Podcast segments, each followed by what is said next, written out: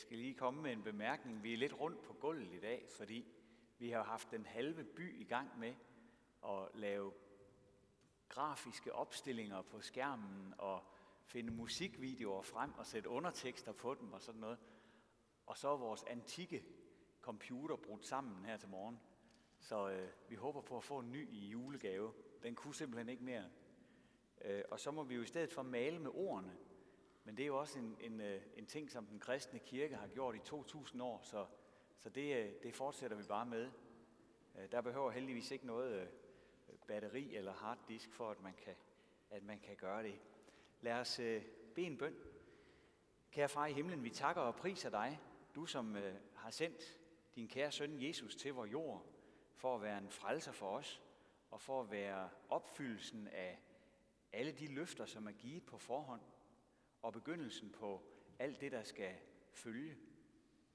Og vi beder om, at vi må få lov til at se julen ind i det store perspektiv, ind i din frelsesplan.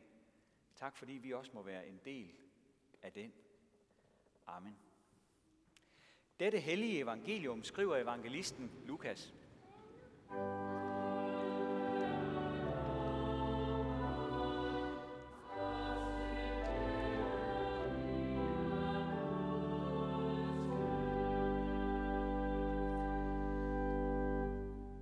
Og det skete i de dage, at der udgik en befaling fra kejser Augustus om at holde folketælling i hele verden. Det var den første folketælling, mens Quirinius var stadholder i Syrien. Og alle drog hen for at lade sig indskrive, hver til sin by. Også Josef drog op fra byen Nazareth i Galilea til Judæa, til Davids by, som hedder Bethlehem, fordi han var af Davids hus og slægt, for at lade sig indskrive sammen med Maria, sin forlovede, som ventede et barn.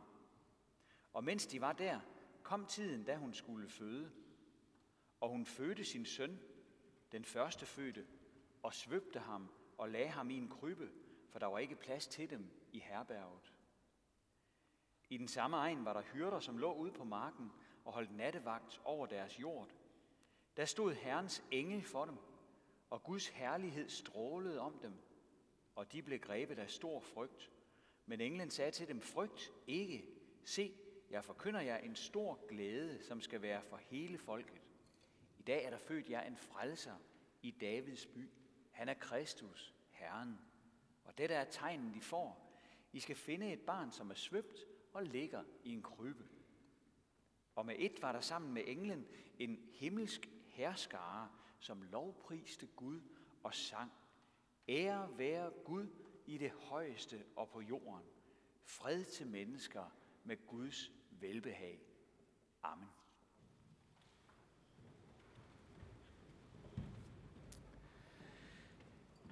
Juleevangeliet, som er dagens tekst, har mange af os også hørt i aftes, og vi har som en nok også hørt det mange gange før. Det er jo en dejlig tekst om det unge par, der med nød og næppe får tag over hovedet, før fødslen går i gang. Om hyrder og får på marken. Om engle, der træder synligt frem, og himmelsk lovsang i natten. Juleevangeliet gør dybt indtryk på os, uanset om vi er fire år eller 100 år. Og mange har hørt det hver jul, siden de var små. Det er knyttet til mange minder og associationer. Duften af græn, fridage, stemning og lys i den mørke tid af året. Næsten som alle de herlige ting i julekassen, som vi henter frem en gang om året. Minderne vælger frem, og vi forbinder det med en ganske bestemt situation. I dag vil vi se på, hvordan julen indgår i et meget større forløb. Vi skal bruge nogle minutter på at tænke over, om at julen ikke er en isoleret fortælling, men at den derimod er en del af en meget større plan, en plan, som har været under udførelse længe før den første juleaften i Bethlehem, og som fortsætter længe efter. Jesu fødsel fandt sted omkring år 0. Omkring år 0, fordi det ikke er helt sikkert, at den der munk i middelalderen, han regnede helt rigtigt. Men længe før, tusinder af år tidligere, fik de første mennesker på jorden en advisering om julens hovedperson. Det var samme dag, som de fik brug for hans hjælp. Det var nemlig samme dag, som syndefaldet havde fundet sted. Adam og Eva var gået deres egne veje i Guds paradis, og straks blev deres relation til Gud forandret. Fra at have været tillidsfulde børn, tager deres dårlige samvittighed over, og de gemmer sig fra Gud, deres bedste ven og kærlige far. Gud finder dem naturligvis, og han konfronterer dem med det forkerte, der er sket. Men han gør også mere end det. Han antyder julebegivenheden ind i en større sammenhæng. Gud siger, henvendt til djævlen, til slangen. Jeg sætter fjendskab mellem dig og kvinden, mellem dit afkom og hendes. Hendes afkom skal knuse dit hoved, og du skal bide hendes afkom i hælen. Det er Jesus, som Gud taler om. For det er ham, der skal knuse slangens hoved en dag. Menneskene har lige lavet den onde få en indflydelse, som skal præge verden i de næste lange tider. Men den indflydelse skal få en ende en dag. For kvindens afkom skal knuse slangens hoved. Det er meget usandsynligt, at Adam og Eva har forstået, hvem det var, Gud talte om. Og det var også et mærkeligt udtryk, der blev brugt. Kvindens afkom. I de efterfølgende kapitler i Bibelen, der finder vi hurtigt ud af, at de første slægtled af menneskeheden bliver beskrevet som afkom af den og den far. Menneskene forklarede deres børns identitet efter, hvem der var far til dem. Men der ligger en dyb hemmelighed i det her allerførste løfte, som Gud giver menneskene om Jesus. Han skal være kvindens afkom. Ja, for der er ingen mand indblandet i det. Han skal være Guds og Marias søn. Han skal være en underfuld person. Han skal være Gud og menneske på samme tid. Det er den første oplysning om den fremtidige frelserskikkelse, som bliver givet i vores Bibel. Men der kommer mange andre i de følgende år. Et af fyrtårnene i det gamle testamentes skrifter er Isaias bog. Her hedder det i kapitel 53 om ham, der skal komme. Han blev, han blev gennemboret for vores overtrædelser og knust for vores synder. Han blev straffet for, at vi kunne få fred. Ved hans sår blev vi helbredt. Man gav ham gravplads blandt de rige. Når hans liv er bragt som skyldoffer, ser han afkom og får et langt liv, og Herrens vilje lykkes ved ham. Her tales der tydeligere, mere distinkt om ham, der skal komme.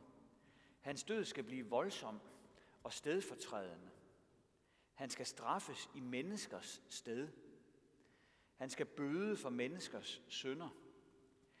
Hans død skal på ingen måde være meningsløs, men hans død skal derimod skaffe fred og helbredelse. Han skal få et langt liv, efter at han er død. Udråbstegn. Meget opsigtsvækkende. Og han skal få afkom, står der. Det må handle om åndeligt afkom, men afkom i massevis. Og det skal alt sammen være efter Guds vilje og plan. I dag har vi også hørt andre løfter, som er med i Esajas bog. I begyndelsen af gudstjenesten hørte vi fra Esajas kapitel 9 den fantastiske tekst.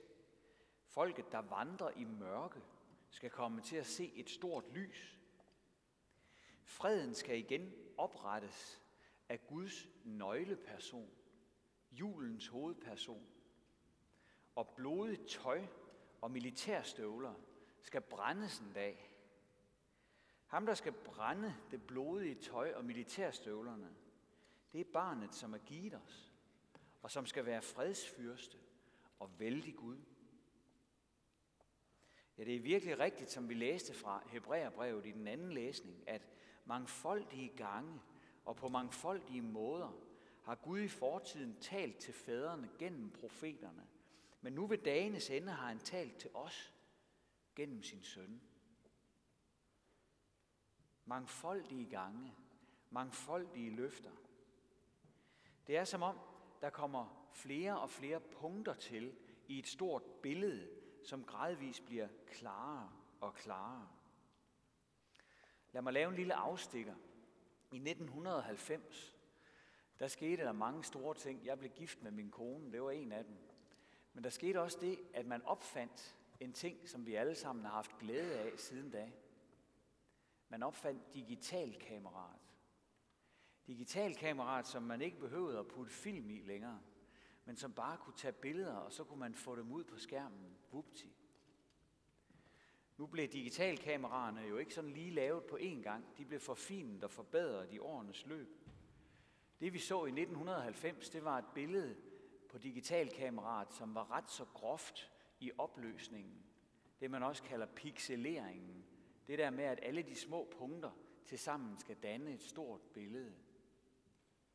Der var ikke så mange punkter i billederne dengang, og derfor var de temmelig utydelige. Tog man et billede af en husgavl, så lignede den husgavl nærmest en slags trappe, fordi der ikke var så mange punkter i billedet. Men gradvist blev kameraerne bedre og billederne tydeligere. Der kom flere og flere billeder, eller flere og flere punkter i billederne, og de blev klare og tydelige. Til sidst kunne man se ganske klart, hvad det var, der var på billederne. På samme måde er det med løfterne i Gamle Testamente. De udgør punkter, der bliver føjet til billederne. Flere og flere punkter. Bedre og bedre opløsning.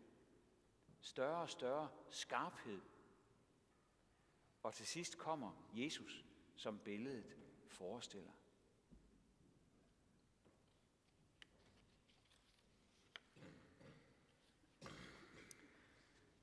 Julen den er ikke nogen isoleret bibelhistorie. Der findes i det hele taget slet ikke isolerede bibelhistorier. Det er altid sådan, at når vi læser i vores bibel, så er der tråde, der går ud i Guds store masterplan. Tråde, som går både frem og tilbage i historien, og som også går frem til os, og som har noget med vores liv at gøre. Guds store masterplan, det er planen, der handler om, at Gud, han vil os det godt. Han vil genoprette verden, som blev skadet under syndefaldet. Han vil redde os ud af misæren, ud af den onde greb. Han vil selv klare problemerne, som er forbundet med, at vi er havnet på den forkerte side. Han vil bringe os tilbage, tilbage på paradissiden. Giv os evigt liv på den nye jord. Vi sang i nummer 76 lige før prædiken. Nu må skyggen bort sig vende, og det billedværk få ende. Hvad skal offerdyrets blod, Jesus gav os evig bod? Hvad har pagtens ark at sige her nådens rette rige?